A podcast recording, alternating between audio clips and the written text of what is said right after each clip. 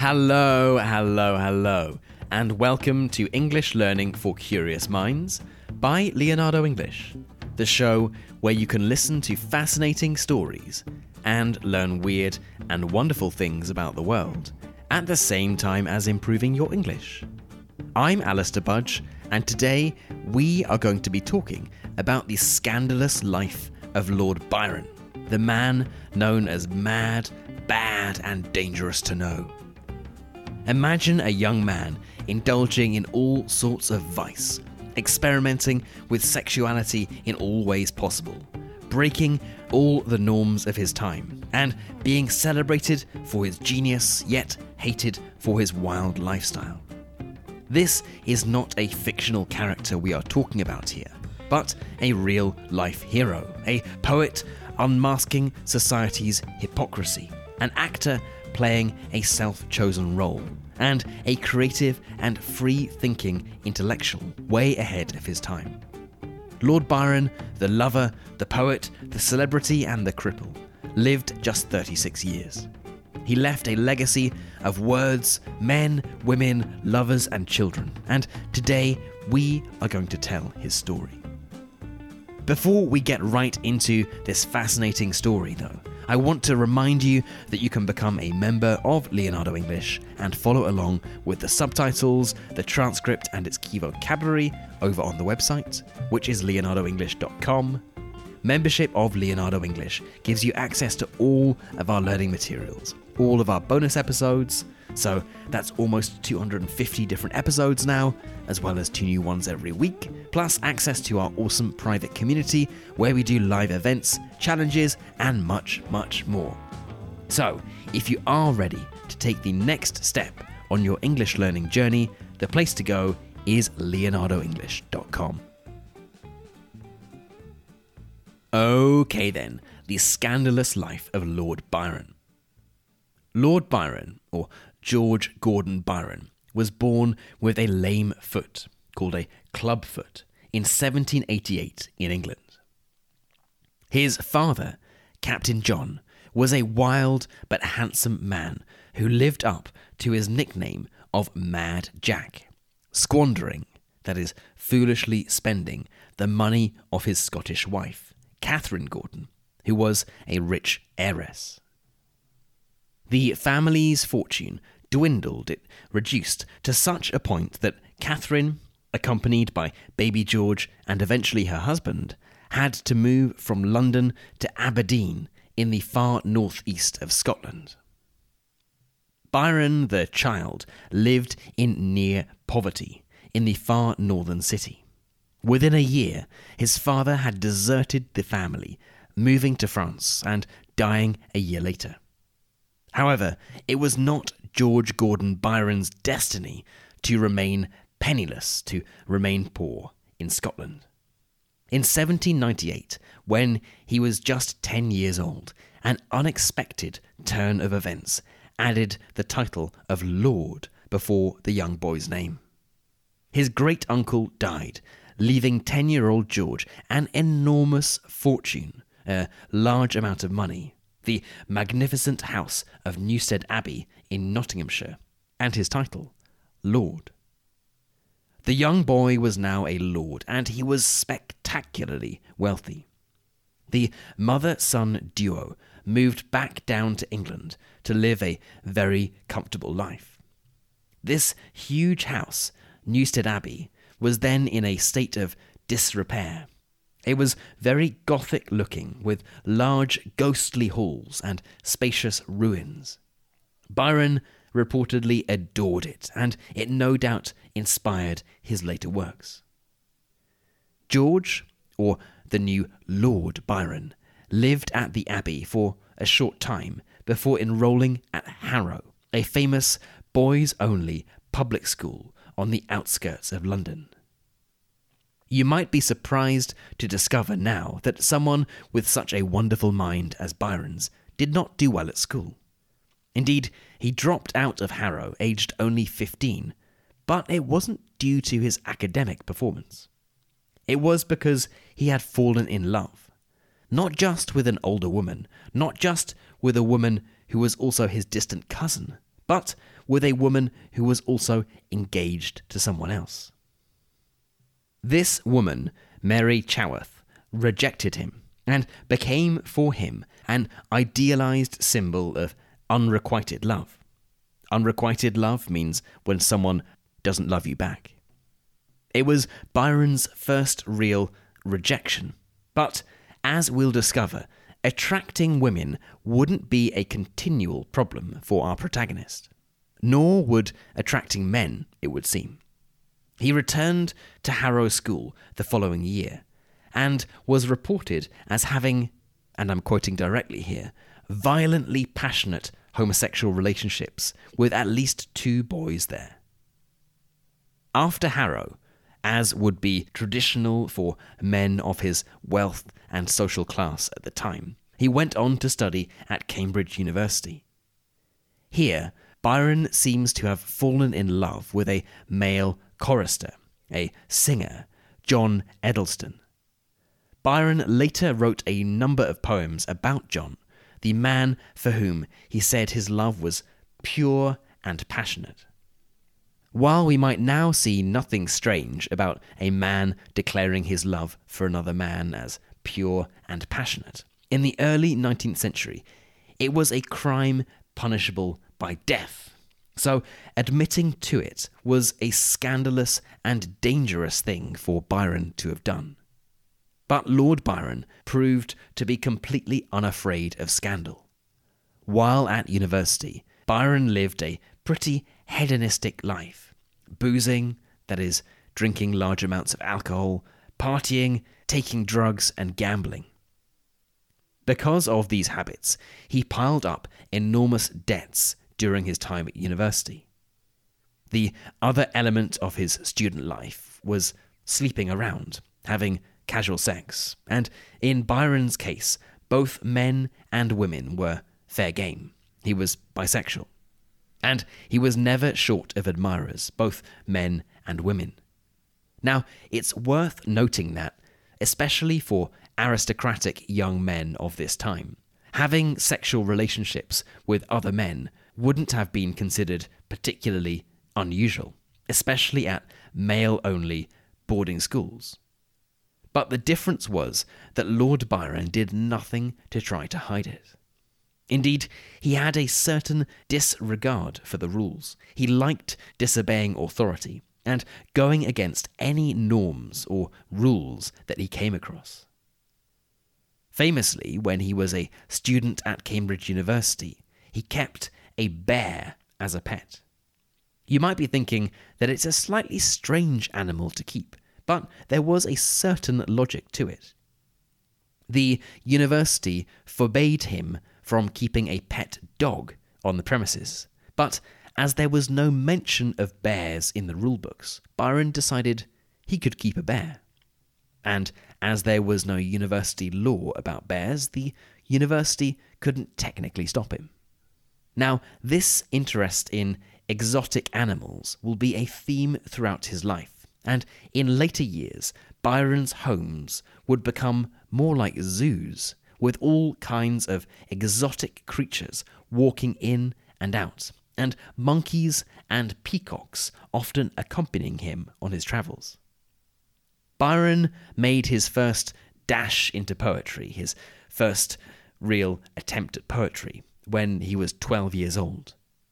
A passion for his cousin, Margaret Parker, had caused him to put pen to paper, and by the time he was at Cambridge, he was a published poet. The young Byron had befriended a female writer friend of his mother's, who had encouraged him to publish his first poetry. His first volume was printed when he was just 17. It was called Fugitive Pieces. However, a vicar got rather upset about its lustful verses, inspired, it seems, by Mary Chaworth, his second object of desire. And the books ended up being recalled from the printers and burned. Moving back to his personal life, up until now, the life of Lord Byron had been quite exciting and full of sexual exploits, but it was nothing compared to what was to come. The true scandalous journey of Lord Byron began when he, accompanied by his university friend John Hobhouse and their many servants, set off on a grand tour across Europe. The Grand Tour, by the way, was a tour of mainly Italy that young, aristocratic British men would go on in the 18th century. There is an entire episode of this podcast on it. It's episode number 156 if you're interested.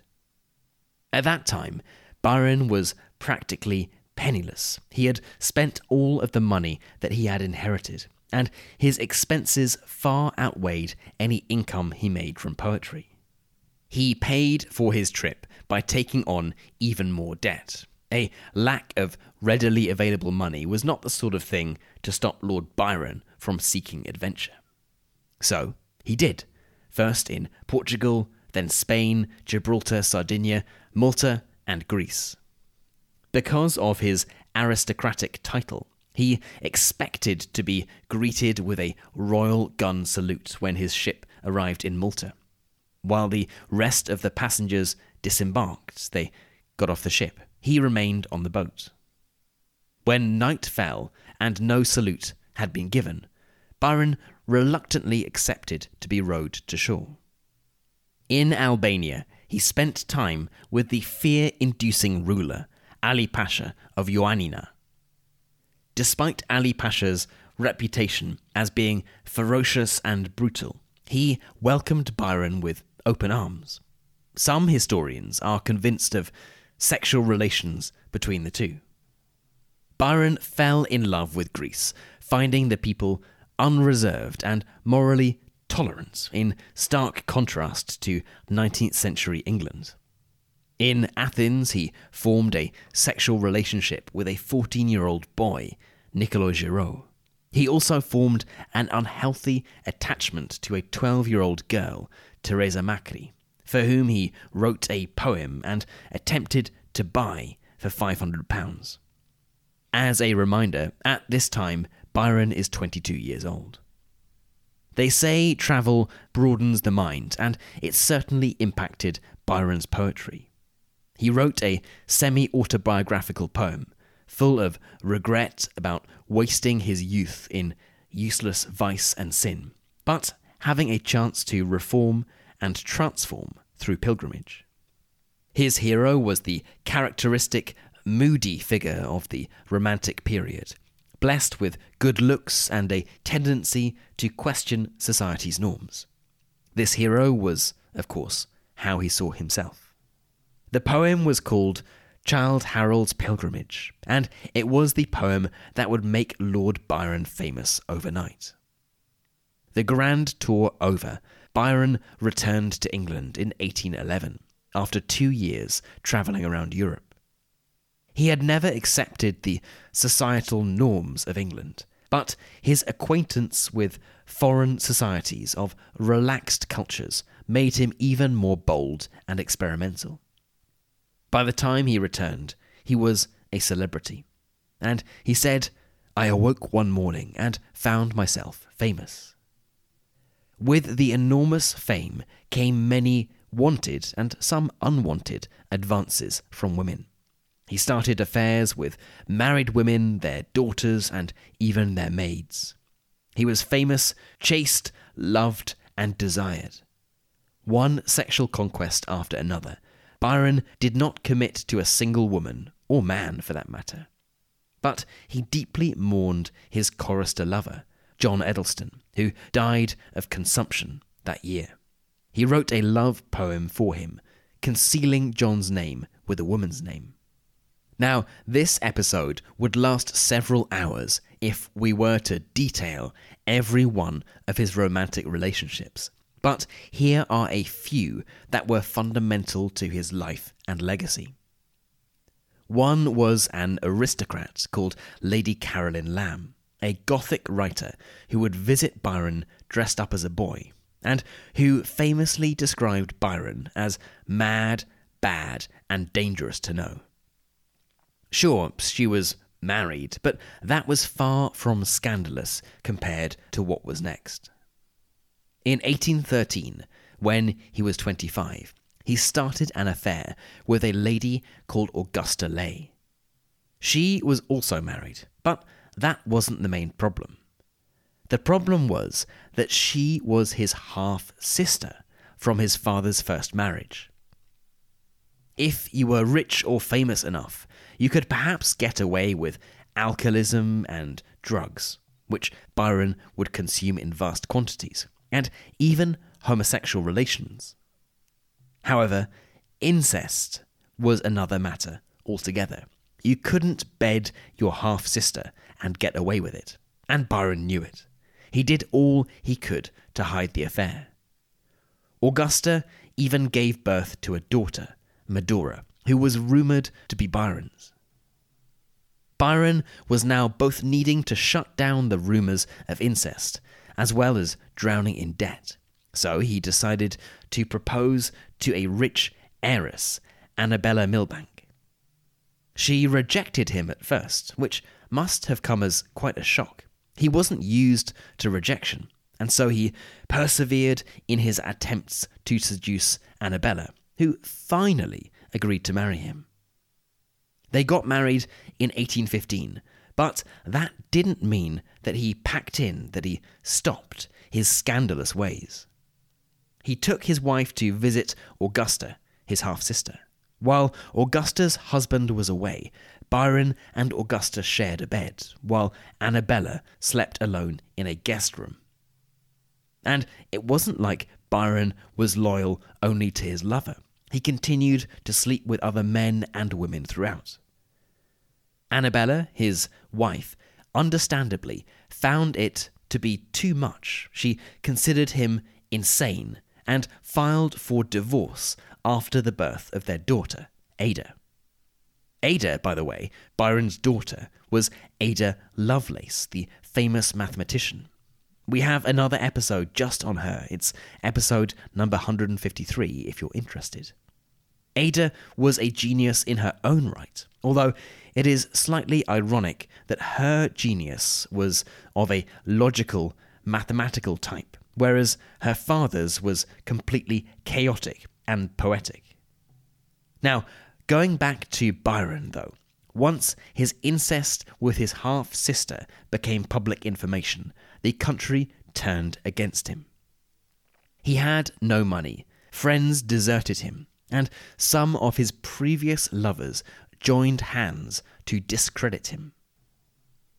Disheartened by the moral outrage, in 1816, aged 28, Byron went into exile, never to return to England. Life gave him another chance to travel and explore. Broke as he was, he still travelled in great style. Although most of his London possessions were seized by bailiffs, he had managed to escape in his coach, so was not without luxury. The coach had couches and a luxurious bedroom. Meanwhile, his servants and luggage followed behind in another carriage. There was also a peacock, a monkey, and a dog in the travelling party. Byron was accompanied by his personal doctor, who had been paid a princely sum of £500 from a publisher to write a secret diary of the poet's scandalous adventures. This book, by the way, was later burned. During his travels, Byron befriended the poet Percy Bysshe Shelley, who was on the run from his own wife, Shelley's 18 year old mistress, Mary, who would become Mary Shelley, and spent time with Mary's half sister, Claire Clairmont, with whom Byron had had an affair back in London, and was actually pregnant with his child, Allegra. The weather that summer was awful. This was because a volcanic ash cloud had stolen the sun from much of Europe, leading to almost constant rain and thunderstorms.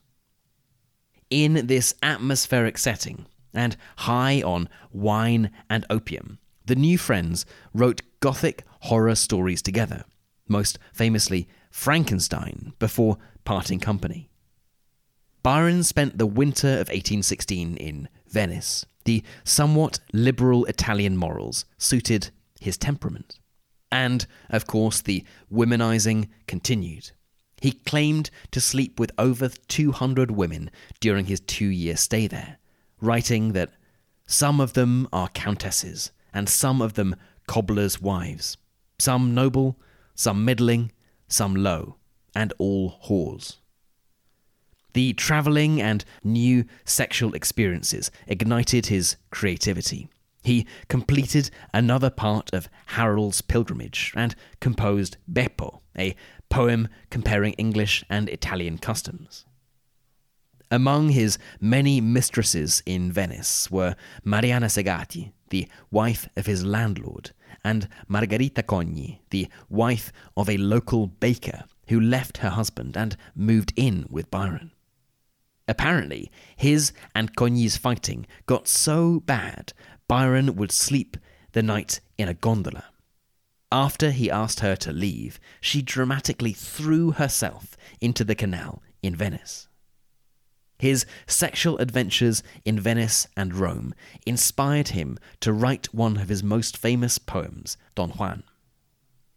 Penned as a story of an uncultured man who was easily seduced by women, the poem is also a commentary on the absurdities and hypocrisies of societal norms and culture. Byron was visited by his old friend Shelley in 1818, who found him growing fat with unkempt hair and drowning in sexual promiscuity. It is then that Byron gave up what he called miscellaneous harlotry. He settled for the strictest adultery with Countess Teresa Guiccioli, an 18 year old girl married to a man three times her age. In the course of their relationship, Teresa gave some order to his life. He lived in Ravenna in central Italy for two years just to be close to Teresa. Byron's home in Ravenna was described by Shelley as having ten horses, eight enormous dogs, three monkeys, five cats, an eagle, a crow, a falcon, five peacocks, two guinea hens, and an Egyptian crane. All of these, said Shelley, except the horses, walked about the house as if they were the masters of it. Teresa and Byron became inseparable, following each other to different cities and leaving a trail of rumours behind. However, Tragically, Teresa was forced to leave Byron to save her father from exile. Soon after, Byron looked for a new adventure. Revisiting his old romantic dream of helping the Greeks gain independence, he left for Kephallonia. His lavish and active imagination again came into play, and he spent £4,000 to design grand army costumes for the Greeks, preparing the fleet for the sea. He joined forces with Prince Alexandros Mavrokordatos, a leader representing Western Greece. However, he found the Greeks divided even among themselves. He talked to rival factions to reach an agreement between them, but it didn't work. He invested what would be millions of euros in today's money into the cause, funding troops and helping both Muslim and Christian victims of the war.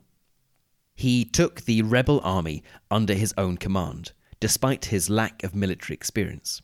He was welcomed as a semi messiah figure, and there is no doubt this fed his ego. The mad, bad, and dangerous to know poet developed a sort of national hero status in Greece, and there were commentators at the time that said he could have become king of Greece. But his behaviour was erratic. There was speculation that he was going mad and showing symptoms of the sexually transmitted disease syphilis. Others think he was actually just a deeply impassioned man who fought for what he loved. He had said years before, If I am a poet, the air of Greece has made me one. However, it was here, while preparing for a revolution, that his life was cut short, and he died aged just 36. He had got very wet while out riding, and then afterwards became feverish. He died as he had lived, in dramatic fashion, with lightning flashing all around him. His body was delivered back to England, but was denied burial in Westminster Abbey because of his questionable morality. Now, say or think what you want about Lord Byron. He was clearly a man who lived life to its fullest and left a mark on everyone he came across. He fell headfirst into a life of scandal, rebelling against and exposing what he saw as Britain's hypocrisy, carefully concealed under the many prim and proper conventions of the day. He really became the first rock star poet. He had his drama, his hedonism, his radical ideas, and his rudeness, but he also had his genius, which was way ahead of his time. So let me just finish with a short quote from one of his poems. There are four questions of value in life, Don Octavio. What is sacred? Of what is the spirit made? What is worth living for, and what is worth dying for? The answer to each is the same only love. Okay, then, that is it for today's episode on the scandalous life of Lord Byron. I hope it's been an interesting one and that you've learned something new. As always, I would love to know what you thought of this episode. What do you think about Lord Byron? Hero, villain, or somewhere in between? And especially for the Italians and Greeks among you, how do people in your country remember him, if at all? I would love to know. For the members among you, you can head right into our community forum, which is at community.leonardoenglish.com, and get chatting away to other curious minds. And as a final reminder, if you enjoyed this episode, and you're wondering where to get all of our bonus episodes, plus the transcripts, subtitles, and key vocabulary, then the place to go for that is leonardoenglish.com.